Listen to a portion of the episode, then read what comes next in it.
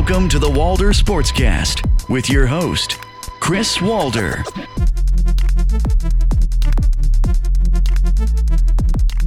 Welcome everyone to episode twenty-three, the Cedric Ceballos of the Walder Sportscast. It's your friendliest of friendly hosts, Chris Walder here, and hey, if you're out there on that social media grind, go find me on Twitter and Instagram at Walder Sports. And while you're at it, drop a rating and review for the show if you like what you hear, because it does help out the show a great deal. Now, I hope everyone is staying healthy and happy out there. The covid nineteen numbers, at least in my home province of Ontario, are on the rise. I don't mean to sound preachy, but let's continue to wear our masks, practice social distancing, and get through this pandemic together. Uh, twenty twenty is soon drawing to a close, believe it or not, and hopefully twenty twenty-one will bring us some better days. But you're listening to the Walder Sportscast, so this day can't be all that bad, right? So to brighten it up even more so, I'll be chatting it up with Yasmin Duale on today's episode. Uh, you may know Yasmin as one of the many hosts of the Dishes and Dimes basketball podcast. She also writes for a number of outlets, including her blog, The Neon Playbook. I didn't get a chance to address many of the Toronto Raptors' latest moves on the last show, so Yasmin will bring her expertise to discuss all of those, plus a ton more news on today's podcast. But I have to drop a cheap plug on you first, so if you haven't already, once you're done with this show, go back in the vault and give a listen to last week's episode where I had on The Score's Chico Nishan to run down all of the initial stories coming out of N B A free agency, plus some Degrassi The Next Generation rankings, his love for Anna Kendrick, and plenty more. Uh, Chico is a good dude, so support the podcast and support him by checking out his interview. With all of that being said, though, Yasmin will be joining me after this quick break, so keep it locked.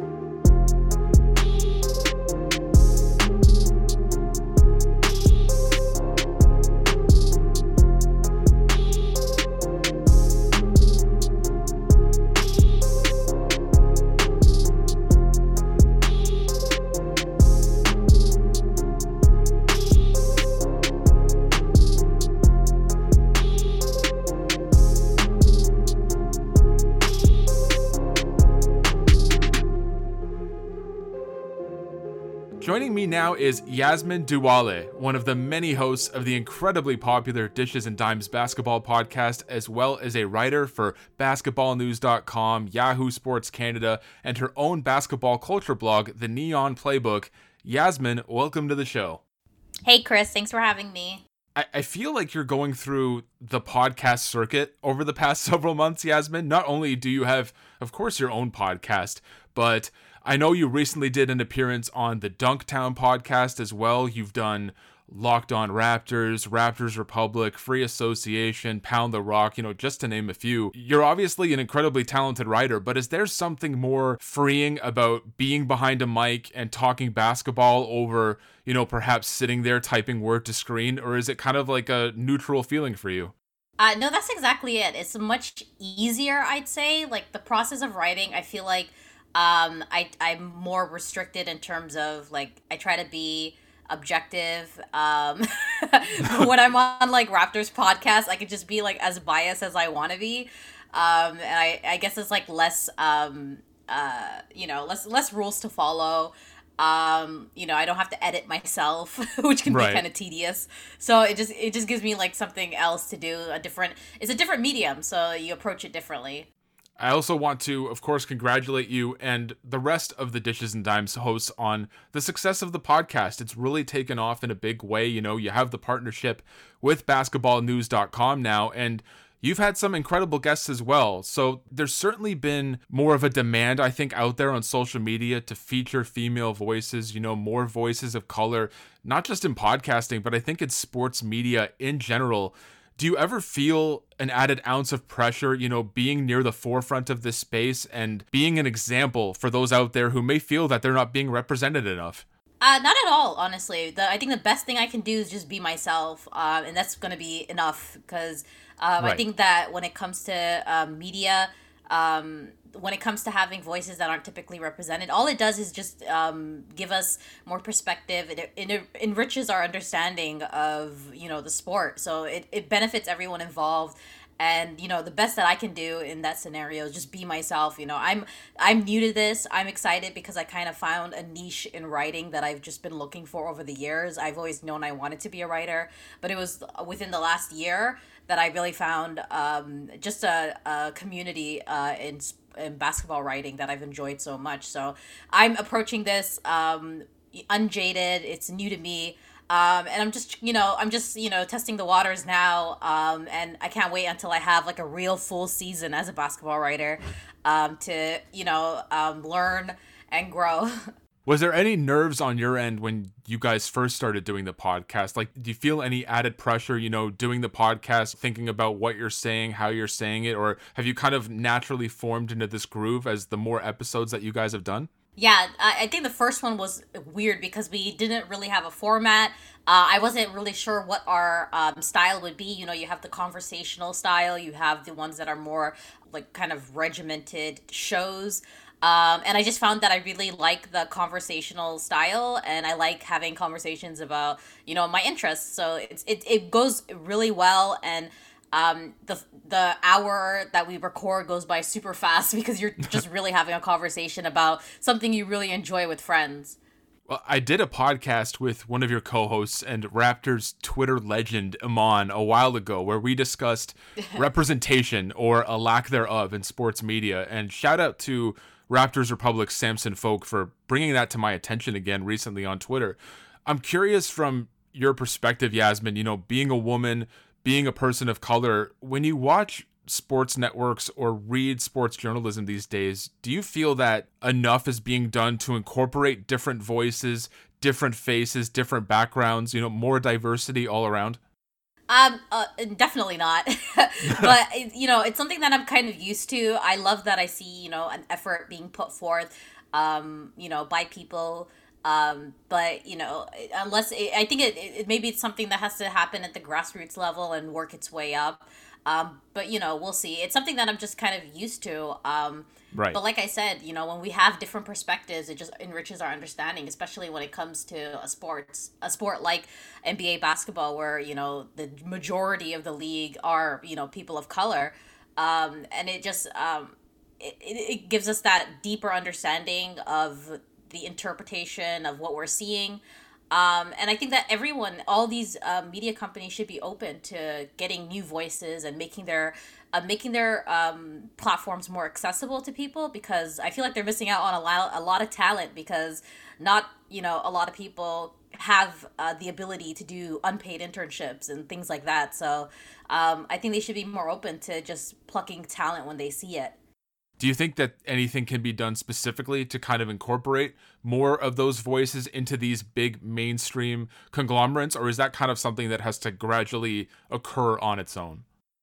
I, you know, I'm not sure, honestly, but I do know that when it comes to, um, you know, Twitter, for example, a lot of these companies kind of just already take what they see from these um, smaller communities on the platform uh, and incorporate it into, you know, their social media marketing and how they Um, write their articles and stuff. So it's interesting to me, you know, why not just take the people who are igniting these conversations yeah. um, on the platform rather than just, you know, kind of co-opting what's already being said. Um, but, you know, that, that applies to so many um, mediums of writing. It's not just N B A writing. It's also music writing and culture writing and television writing.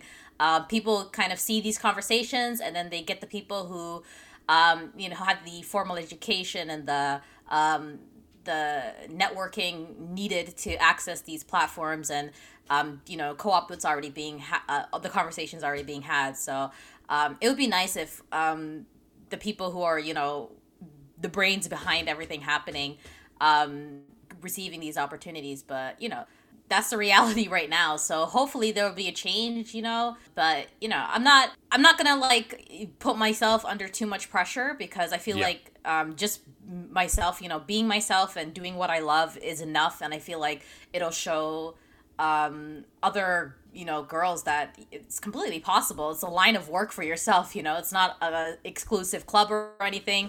Um, if you're interested, write about it. Well, I think the Dishes and Dimes podcast is a prime example of a group of diverse hosts, you know, an all-female cast kind of carving out a space for themselves. And the success of the show, the success of all of you put together is kind of representative of a demographic that hasn't been shown in these mainstream companies. And I think your success is proof in the pudding that it can be done and it can be done right. So, I, again, I wish you guys all of the continued success on that front. But, you know, Yasmin, it's kind of a sharp turn discussion-wise, of course, but this is a basketball podcast, and we have to talk some of basketball, of course, you know, especially on the end of the Toronto Raptors. And we're both from the area, so there's a lot of Raptors focus on the show. And I have to start, obviously, at the beginning here with what set everything off.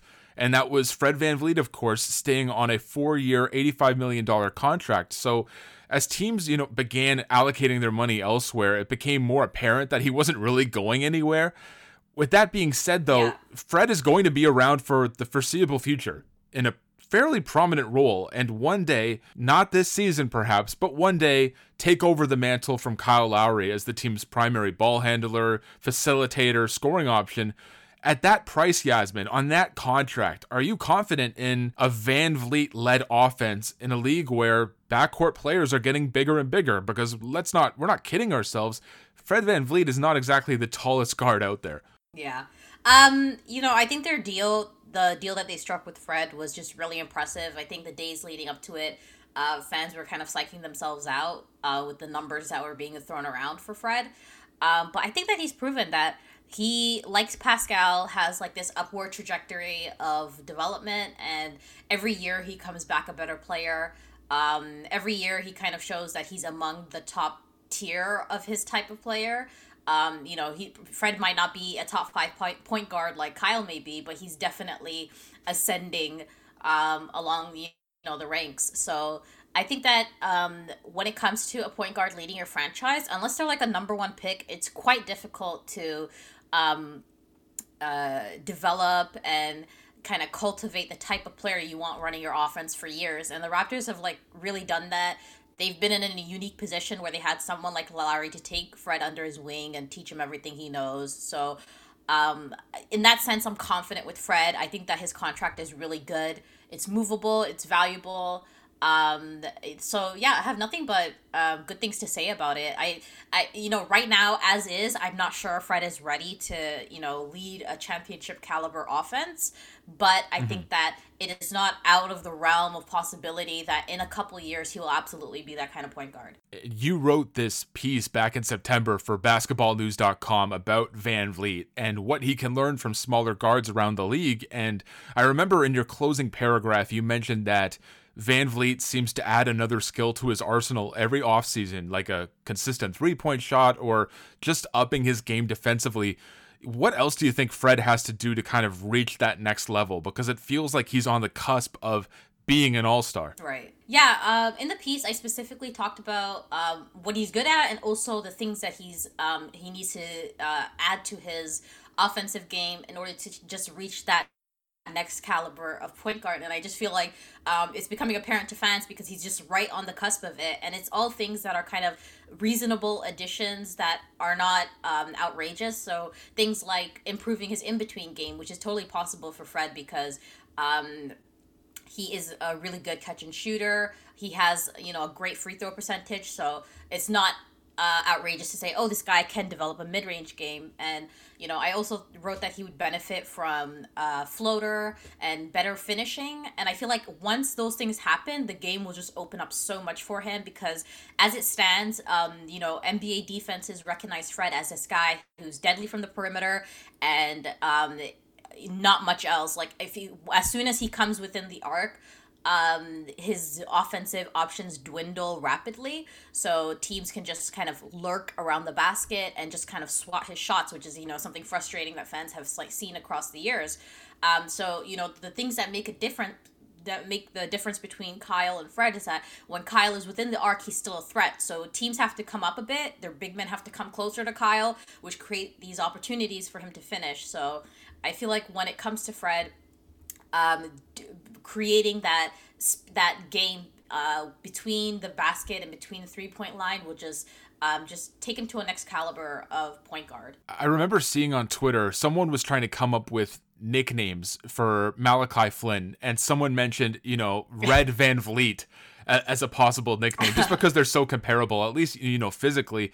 Do you see any Fred VanVleet in Malachi Flynn, or, you know, based off of footage and feedback of his game that you've seen, which player does Flynn most remind you of? Out of the Raptors' backcourt? It it could be the backcourt or, or anyone in the association. Who's the most comparable player to Malachi Flynn? Um, let's think. I want to say... Uh, I can't really think of a comparison, honestly. I might say... He's that special and unique, I suppose. Enough, like, yeah. I, I, it's going to sound weird, but I want to say Dame Lillard in terms of offense, but, like, obviously Dame is, like, arguably the best point guard in the N B A with uh, Steph Curry out. So, of course. Um, but I'm saying as a rookie, when I see Malachi play, um, he he's a great defender. He has great anticipation on passes and, you know, swiping them, just like for VanVleet, which I think is where the comparison comes from. Uh, Fred, I think we're gonna. I think uh, Malachi will become a fan favorite just because um, he has this way of keeping up with pesky guards. Um, he's not as strong as Kyle, but the reason why I say Dame and the reason why I think he's actually more offensively closer to Kyle is because he's just like a pick and roll maestro. Like, he's really great yeah. with um, com- coming off those screens and going downhill and finishing and um, just creating opportunities off of that pick and roll game that Fred doesn't really have yet. And interestingly enough, uh, Malachi has a really awesome mid-range game as well. So that also opens up the offense for him already uh, in college. Uh, so yeah, that's that's why I think that the, the comparison to Fred become, comes from the fact that they're both, you know, defenders, they're both smaller, uh, mm-hmm. and they, they're both um, not crazy explosive, they're not crazy athletic, so I think that's where the comparison comes from. But offensively, I think uh, Malachi's game is closer to a, a classic point guard, whereas Fred is kind of like a shooting guard, point guard hybrid. Well, I'm happy to say that the backcourt is staying intact for Toronto, with some new blood, of course, in Malachi Flynn, but... the front court, Yasmin, that's where the questions lie for me, and this comes, of course, on the heels of Serge Ibaka and Marc Gasol, both heading to Los Angeles, albeit to two different teams. I think a lot of Raptors fans kind of expected one to depart this offseason, certainly not both, uh, and I'm speaking for myself. Who do you think the Raptors will ultimately come to miss more? And we'll talk about their replacements in a second, but can you make an argument that, you know, Marc Gasol's departure, despite being older and certainly looking his age in the postseason, that perhaps his loss is the bigger deal?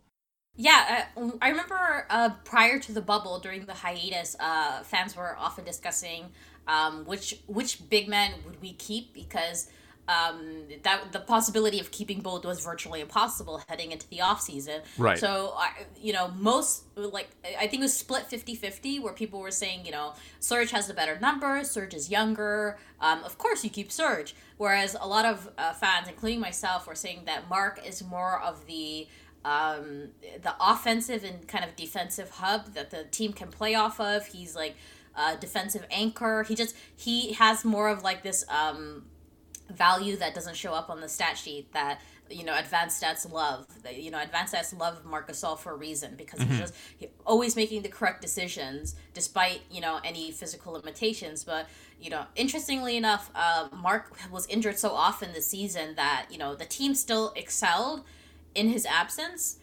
So I it, it's I feel like a lot of the um Uh, the numbers as to how it's it's very hard to predict how the Raptors are going to do next season because of the injuries that they dealt with um with with both their big men. So um even though I feel like their their ceiling I feel like has gone a little lower, that's without a doubt, their ceiling is a little lower, but I feel like their floor has gotten a little higher uh with um, Aron Baynes being like a very traditional big man. Um, and the way his screening ability can just open up the game so much for the guards and for uh, Pascal.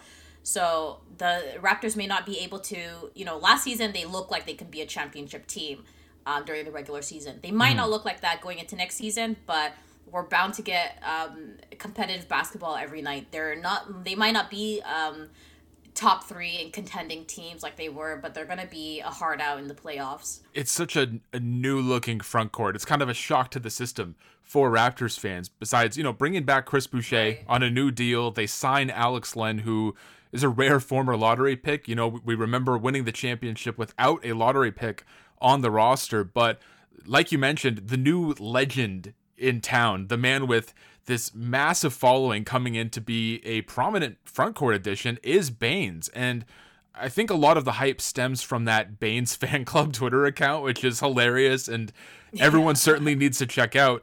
And I know that this is a relatively safe contract, being two years, fourteen point three million dollars with that reported team option, but the hype train is almost too much for a guy who's turning thirty-four years old next month. So is Baynes someone who can come in and certainly not account for losing Ibaka and Gasol all by himself, but you know, at the very least, fill in some of those blanks on a nightly basis?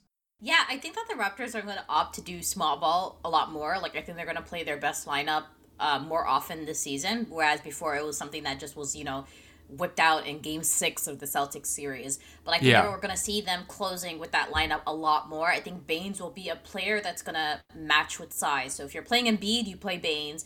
If you're playing, you know, the Celtics and they have Tristan Thompson on the court, you're going to have Baynes out there because he's such a, he's he can stretch the floor. He's attempted more threes last season than um, Gasol or Ibaka, which is something I was like shocked to find out. Mm-hmm. Um, he He's a big body. Um, he's actually a little more b- mobile than both. Um, so I think that he's uh, like the perfect addition. If you didn't have those other two guys, I think he was a really great addition to the team. Uh, obviously, because you're missing Serge. Serge, one thing that was so great about him is that he was such a willing shooter. He had absolutely no hesitation. Um, if the offense, you know, had a good sequence, if it ends in a Serge shot, it's a good se- uh, offensive sequence for the team. Um, but all that does is really put the place the onus on Um, Kyle, on Fred, on Pascal. Um, I think we could expect, we could definitely expect um, uh, higher usage O G going into next season. I think that's the easy fill-in for Serge Ibaka, giving more O G more usage and perhaps seeing him turn into like a fifteen point uh, per game scorer. So I think that Aron Baynes was honestly the best option outside of um, the guys that we did lose. I don't know how I would have felt about uh, Tristan Thompson fitting into the system. Right. But Aron Baynes allows the Raptors, and even Alex Len to a smaller degree, Um, I can see him perhaps being played ten minutes a game during the regular season. Um, both allow the Raptors to continue playing their five-out offense. Uh, continue allow it continues them. Uh, it continues to allow them to give Pascal the most space possible to operate, which is ultimately what you want. Uh, it's what you want going into twenty twenty-one. Um, so yeah, I think that they're they're in a position to continue playing Raptors-style basketball, which is like ultimately the best outcome Um, uh, that you could have hoped for outside of losing your two big men. Is that something that Raptors fans should just expect to see more of? Just small ball lineups, Siakam at the five, O G at the four, because you look at that front court, Boucher, Len, Baynes, these aren't guys that you would necessarily expect to be playing heavy minutes. Is that, is this kind of going to be a new philosophy for the Raptors? Just kind of go small, go fast, go hard. Yeah, I think I I think that it would be uh, Pascal at the four and O G at the five, because I think O G has shown himself to be a better screener than Pascal. He's, all right, you know, just kind of a brick wall on those screens, whereas Pascal is a little more, you know, feathery. He kind of goes with the wind. So certainly, um, yeah, I I think the best thing that has come out of the offseason is that the Raptors still have their best lineup intact. So with that said, I think that um, it's a weapon for them to use in the playoffs um, still. So. Um, Yeah, I think that when it comes to more competitive matchups, when it comes to playing teams, um, it, when it comes to playing teams that um, rely heavily on their big men, we might uh, see the Raptors um, play a five-out, you know, small ball lineup so that you can force big men to guard in space and stuff like that. And, you know, I, I expect to see a lot more. Instead of um, Lowry and Ibaka pick and rolls, we're going to see a lot of Lowry and O G pick and rolls, which, you know, kind of showed itself in the Celtics series to be a really awesome play, um, considering O G's kind of just grown into such a solid uh, catch and shooter.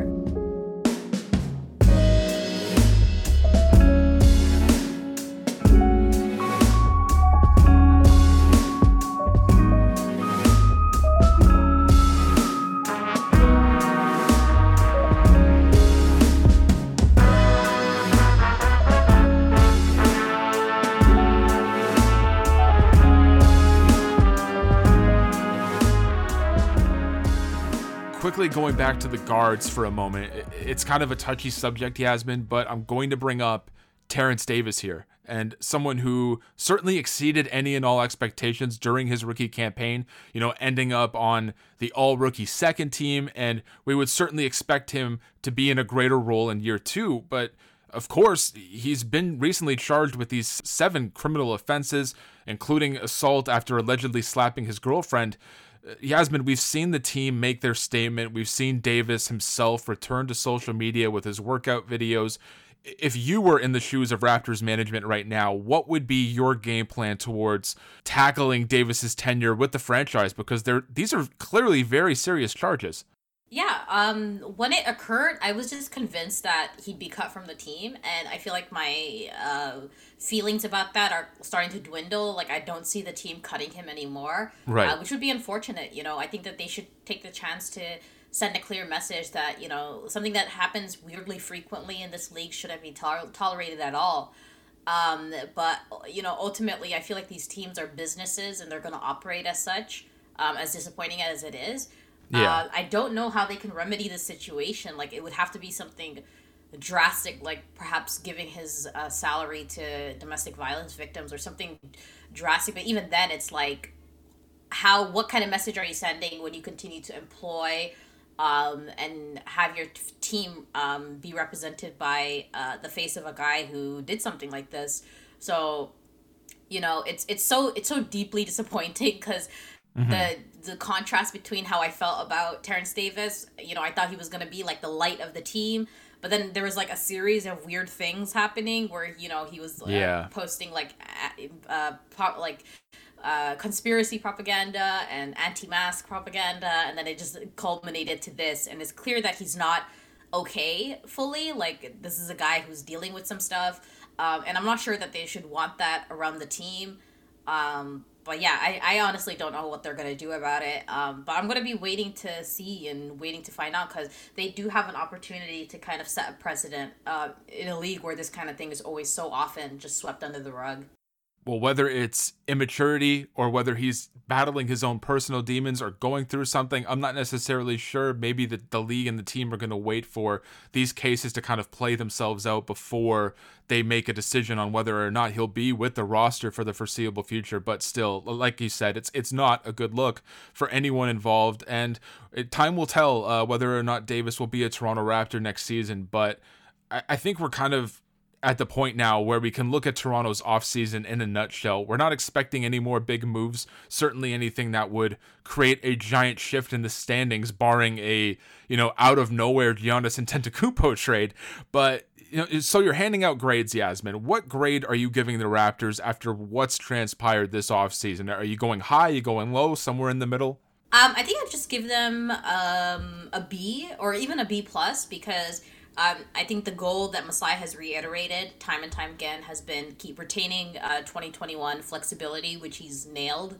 Um, and, you know, I I, I, t- I take off marks for not keeping one of the centers. yeah. Um, but ultimately, it, it, I feel like Serge and Marc, you know, when you, when I look at their situations individually, I think that they did make the right decision. Um, they opted to go with security. They wanted the two years. Um, they wanted to, you know, I feel like if we were playing in Toronto even, it would have been a different story. You know, I feel like playing in Tampa had a hand um, in their decision-making, you know. Like, yeah. What if the Raptors changed locations midway through the season? That would suck to have to relocate again uh, in the middle of the season, which is that, you know, there's a chance of that happening. So uh, I feel like these those guys made the right decision, um, and it just sucks that the uh, Raptors couldn't retain one of them.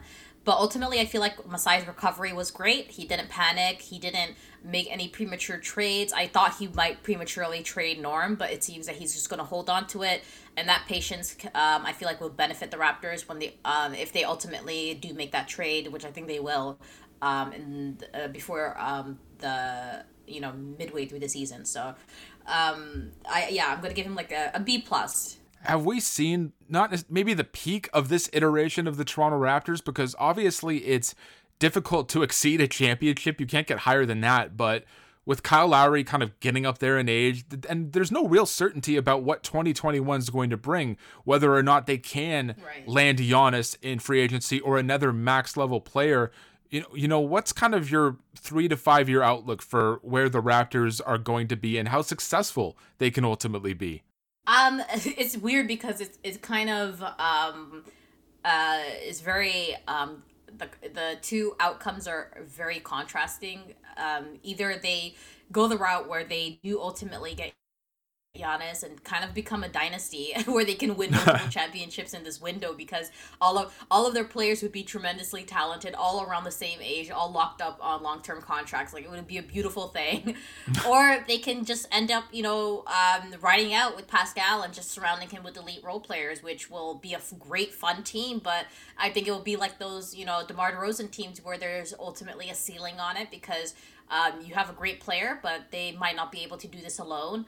Um, so, you know, yeah, I think that, um, we, we either get a team that's going to be entertaining to watch, but will ultimately have a ceiling in the, perhaps the second round, they might be able to sneak into an Eastern Conference, uh, finals, or we have the chance to see a window where multiple championships are possible. So, um, it, it's, it's a, it's, it's, it's a lot of pressure on Masai, but he just, he seems so like incredibly confident about everything, which is mm-hmm. so con- like reassuring as a fan, just seeing them so confident, seeing them um you know they one as free agency was going down, and I'm seeing how they're not panicking, I'm seeing how they're not making any erratic changes. They didn't bite on any James Harden news, which they easily could have um bitten on.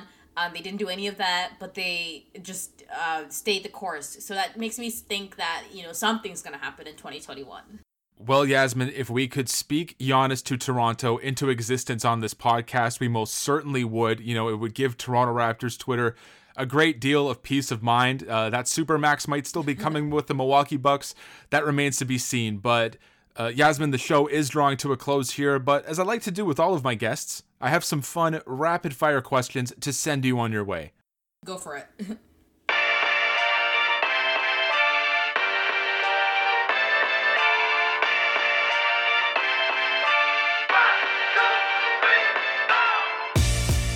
So I remember you mentioning on Twitter recently that you taught your little sister how to use email, and she went on to send yes. you these five extremely sentimental and thoughtful messages about how much she loves you and how great a sister you are. And I looked at some of the responses, and they were from followers who have siblings of their own, and they w- and that their siblings would never be that nice or loving to them. So I have to know, Yasmin, what's your secret? Are you seriously the greatest sister ever?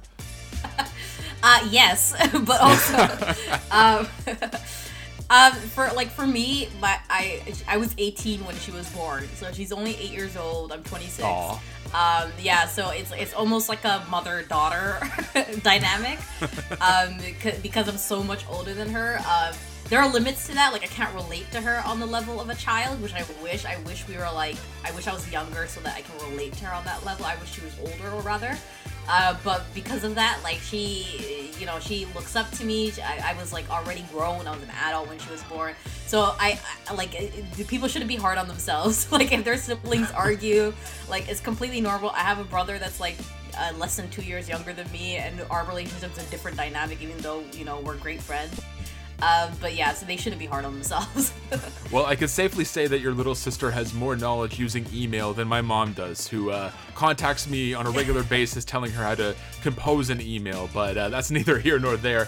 Uh, Yasmin, I ask everyone this on the show because Lord knows I can never settle on a new program to watch. So I'm curious if you've binge watched any shows during this pandemic or any programs that you would recommend for me. Oh my god, I've watched so much. Um, I re- I watched all of The Simpsons, like all thirty seasons of The Simpsons wow. when we first got into quarantine. Um, before I had only like caught um, through my childhood, like a couple seasons um, through the early two thousands that I remember, but I actually sat down and I watched all of it this time, uh, which was great. I do love that show. Um, what else? I recently watched um, Queen's Gambit. Okay. Which was really good. Yeah, I love how it it felt like a movie, but um, it was a limited series. Um, I love Bob's Burgers. I love like cartoons, if you can't tell. um, but yeah, I do. I, I just love cartoons. I've been watching um, a lot of like trashy um, horror films as well, like just garbage ones that aren't very good. Uh, but yeah, for me, like, I just, honestly, I watch like everything when it comes to movies. Shows I'm a little more... Um, Uh, picky about, but when it comes to uh, movies, like, I'll literally watch whatever. Um, so yeah, like I, if I if I could recommend um, to you, I would recommend. Uh, do you, have you watched Bob's Burgers? I have watched Bob's Burgers. It kind of blends in okay, with everything okay. else that I watch, like Family Guy, The Simpsons, but I, I quite enjoy it. Yeah, I feel like it's more wholesome. It is, yeah, in a sense, yeah. Yeah, like I like I like the relationship the family has more than um, you know, Family Guy and stuff. They kind of hate each other on Family Guy. I forget the name of the voice actor that does Bob, but he seems to be everywhere. He, he's also doing Archer. Oh, yeah. I think he does oh, Family yeah. Guy as well. Unbelievable stuff. Yeah, yeah, and it's so funny because he has like just kind of a mundane, a monotone voice. You mentioned uh, Queen's Gambit. I, I see all of these news stories about how chess sales are going up. Everyone's getting a chessboard over the holiday season. Have you fallen victim to that? Has the show influenced you to get into the game? I, I like chess. I played like um, since I was like thirteen. Like I, I'm not very good, but I know how to play the game, and I play with my brother. My brother's really good. Like he used to do competitions and stuff. But I'm not like. I'm just pretty average at it. I understand it on a very basic level, just so he can practice, just so he was able to practice on somebody. So I'm, I, I didn't fall victim to that, but luckily I had a basic understanding of the game before I watched the series, um, which I think helps. Like if you have a basic understanding of uh, chess, it makes the series a little more understandable. Except like I had no clue about what you know uh, strategies they were talking about. Like I didn't know there was such thing as a stre- as uh, chess strategies. Well, I'm going to stick to checkers. Uh, thank you very much. Yeah, that's simple exactly. enough for me. Uh, but Yasmin, I think one thing the Dishes and Dimes crew has down to a science is some good old slander, you know, talking smack, if you will, bringing the jokes on the podcast. Now, I won't ask you for a definitive ranking, but if you were to give me the top three Dishes and Dimes hosts who are the best of the best when it comes to slander, how would they rank? Right. Oh, let's think. Uh, I'm pro- I'm gonna have to put Iman up there because when she gets going, you just have to listen. Like she can, she can go on a roll. I love it because she knows exactly what she wants to say, and like it, she just hits the nail on the head. Kelsey is a close second because she has like her opinions, and her opinions like they never waver on anything, mm-hmm. and she'll like let it be known. Uh, and then third is a toss-up. I like, let me think. I think Sandy's up there, uh, but also Sidra. Sidra's hilarious. Um, Nora and uh, Katie are very sweet. Like, their slander is very limited. I think it's limited to, like, Milwaukee Bucks slander. um, and, yeah, like, and, and that's the same with me. Like, my slander is just kind of limited to the Bucks and Clippers. Like, I'm not very slanderous. Um, but, you know, when it comes to slander, it takes, like, conviction. It takes decisiveness. It takes things that I'm, like, not really, like... am like it's not part of my personality. So. Well, we'll hear an outburst from you one of these days when the sl- when the regular season commences and the slander is out there. Yasmin will get in on the fun, I'm sure of it. Uh, yeah. But- Will, Will, and Assad are like excellent when it comes to that. Like they oh, have yeah. it down. To, if we if we have it down to a science, they have it down to an art. I will agree with you on that. Those two have, have it down pat. But l- let me practice my my slander here then. And shout out to Martin Weiss for, for the tweet. I saw you retweet this. Is Gordon Hayward uh, riding one All-Star appearance to a pair of contracts totaling two hundred twenty-eight million dollars the biggest N B A con in recent memory, or can you think of one worse? Oh my goodness. Um, God. I, I feel like his is so fresh in my mind that it's kind of just overtaken all of the past, sure. like, uh, horrible contracts. Like, I literally can't remember bad contracts because this one is just so egregious. Um, maybe the Whiteside one was really bad, I remember. That um, was ugly, yeah. All of the bad, yeah, the bad contracts I could think of, like, you know, when you think of people like Russ and Chris Paul, like, those were guys who in their heyday were, like, M V P caliber, you know, uh, face of the league type players. Uh, but Hayward, like, he managed to flip this money and was never that status, which is what makes it just so shocking.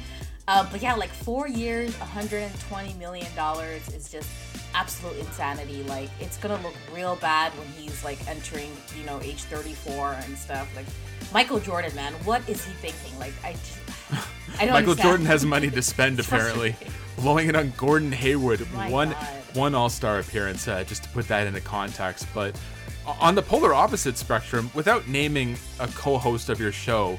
To spread a little love on social media, what's one or two accounts you believe more people should be following these days? Hmm. Let me think. Uh, Emma J. Brown, you know, O G fan extraordinaire. Okay, I, yeah, I just yeah. love how I love how lighthearted her account is. Like, she's just here for O G stuff, like nothing else.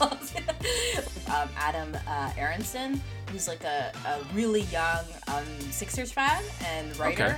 Um, I think he's only like eighteen years old. And I, for personally, I always say the Sixers are like my surrogate team. Like, outside of the Raptors, I love to follow the Sixers. So if you want like a, and there's always something super, like the Raptors, I always say they're such a well-run organization with like minimal drama that I love following the Sixers because it kind of gives me my messy fix.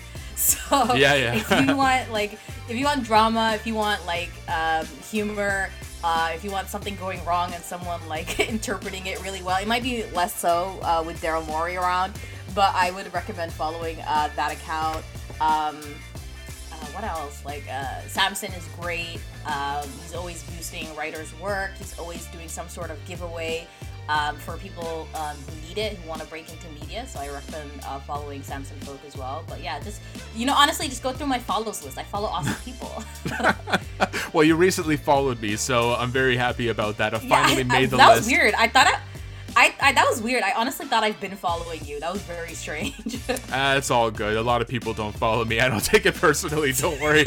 But uh, on on an episode of the Dishes and Dimes Weekly Show featuring Alex Kennedy that I recently watched, you picked Marc Gasol as the N B A player you'd want to be in the Hunger Games with, and you mentioned that you would have a garden. He he goes to the Spanish countryside every year and knows how to survive with limited resources. So.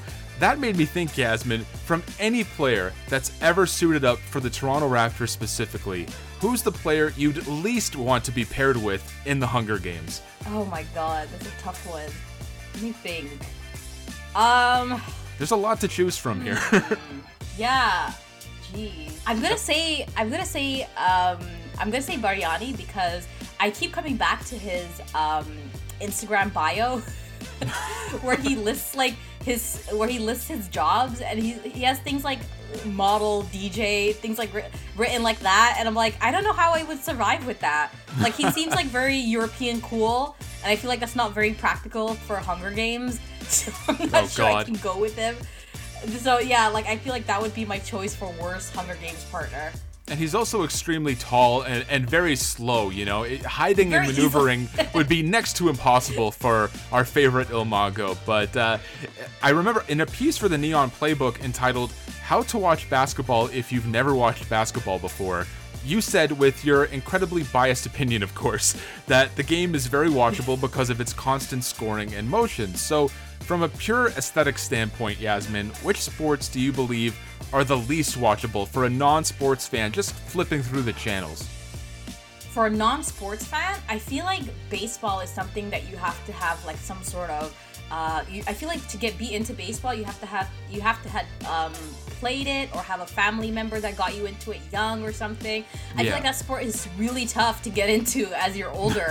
uh like it's just it's not like the constant pauses, the like the delays, like it's just it's it doesn't have that instant, you know, serotonin release of like um, of basketball and, you know, soccer. Like those games have the motion, they have the moves, they have, mm-hmm. um, uh, you know, they just have they have an instant reward for people watching. Like you can sit for five minutes and you're bound to see like at least two cool things happen, you know. Um, so, but I feel like if you sit for five minutes, like God knows what's happening during a baseball game. Like they might be trying to get like a, a squirrel off the field all that time. So like, who knows what's going to be happening in that span? Like I can't, I can't guarantee a positive uh, watching experience for um, baseball.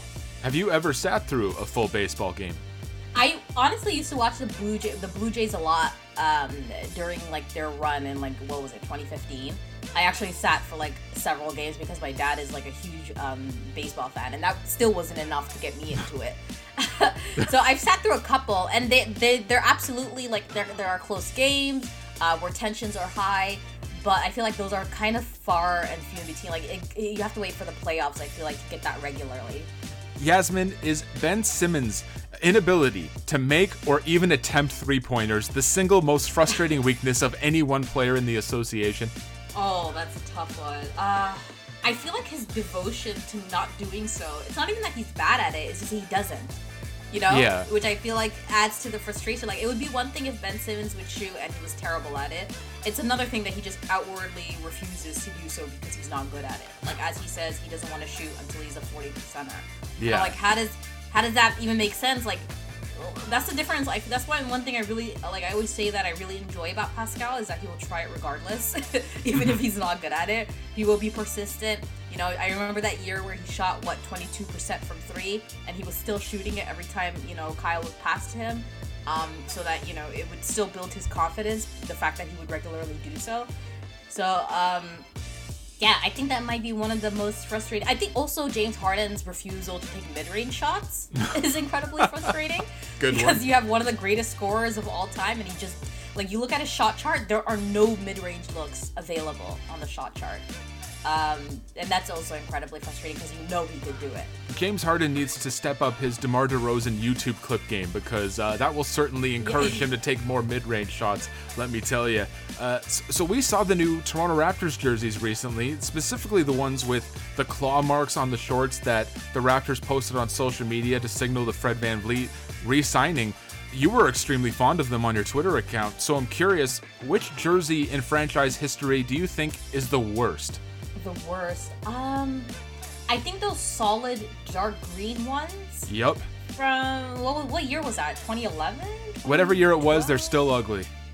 Yeah, like those were awful. Like I think those were worse than the army print one. Like it's just a, a color that's not synonymous with Raptors at all. Like it's not purple, it's not white, it's not black, it's not red. It's, it was just such an odd choice. And it was just such an ugly shade of green. I just did not, I did not like it at all. Like, it was so bad. Um, what else? Also, those red um, Toronto jerseys from, like, the Bosch days. Okay. Yeah, I'm not, not I'm not a it? fan of those. Yeah, I'm not a fan of, like, it, it was just so plain. The solid red, like, I was just not the biggest fan of it. I actually prefer, like, the purple version of that one. Um, but yeah, like, those two are pretty awful, with the green one being, like, especially awful. And finally, Yasmin, the pandemic will hopefully soon come to an end. The city opens up, life returns to some semblance of normalcy. What's the first thing you hope to do that you haven't had the chance to do for the better part of the year? Um, there are a couple things. Like, I miss going to movie theaters. Um, like I'm, you know, I love, I like I said, I love watching literally anything. Like I love going to the theater every weekend with my friends and just watching whatever's available. um, cause it's, it's an experience. I love going to the theater. I love ordering popcorn and sitting for like two hours and watching something, um, on a Saturday night. It's awesome. Um, also, like, I can't wait to, like, participate in, like, um, like scrums at Raptors games when they're hopefully back.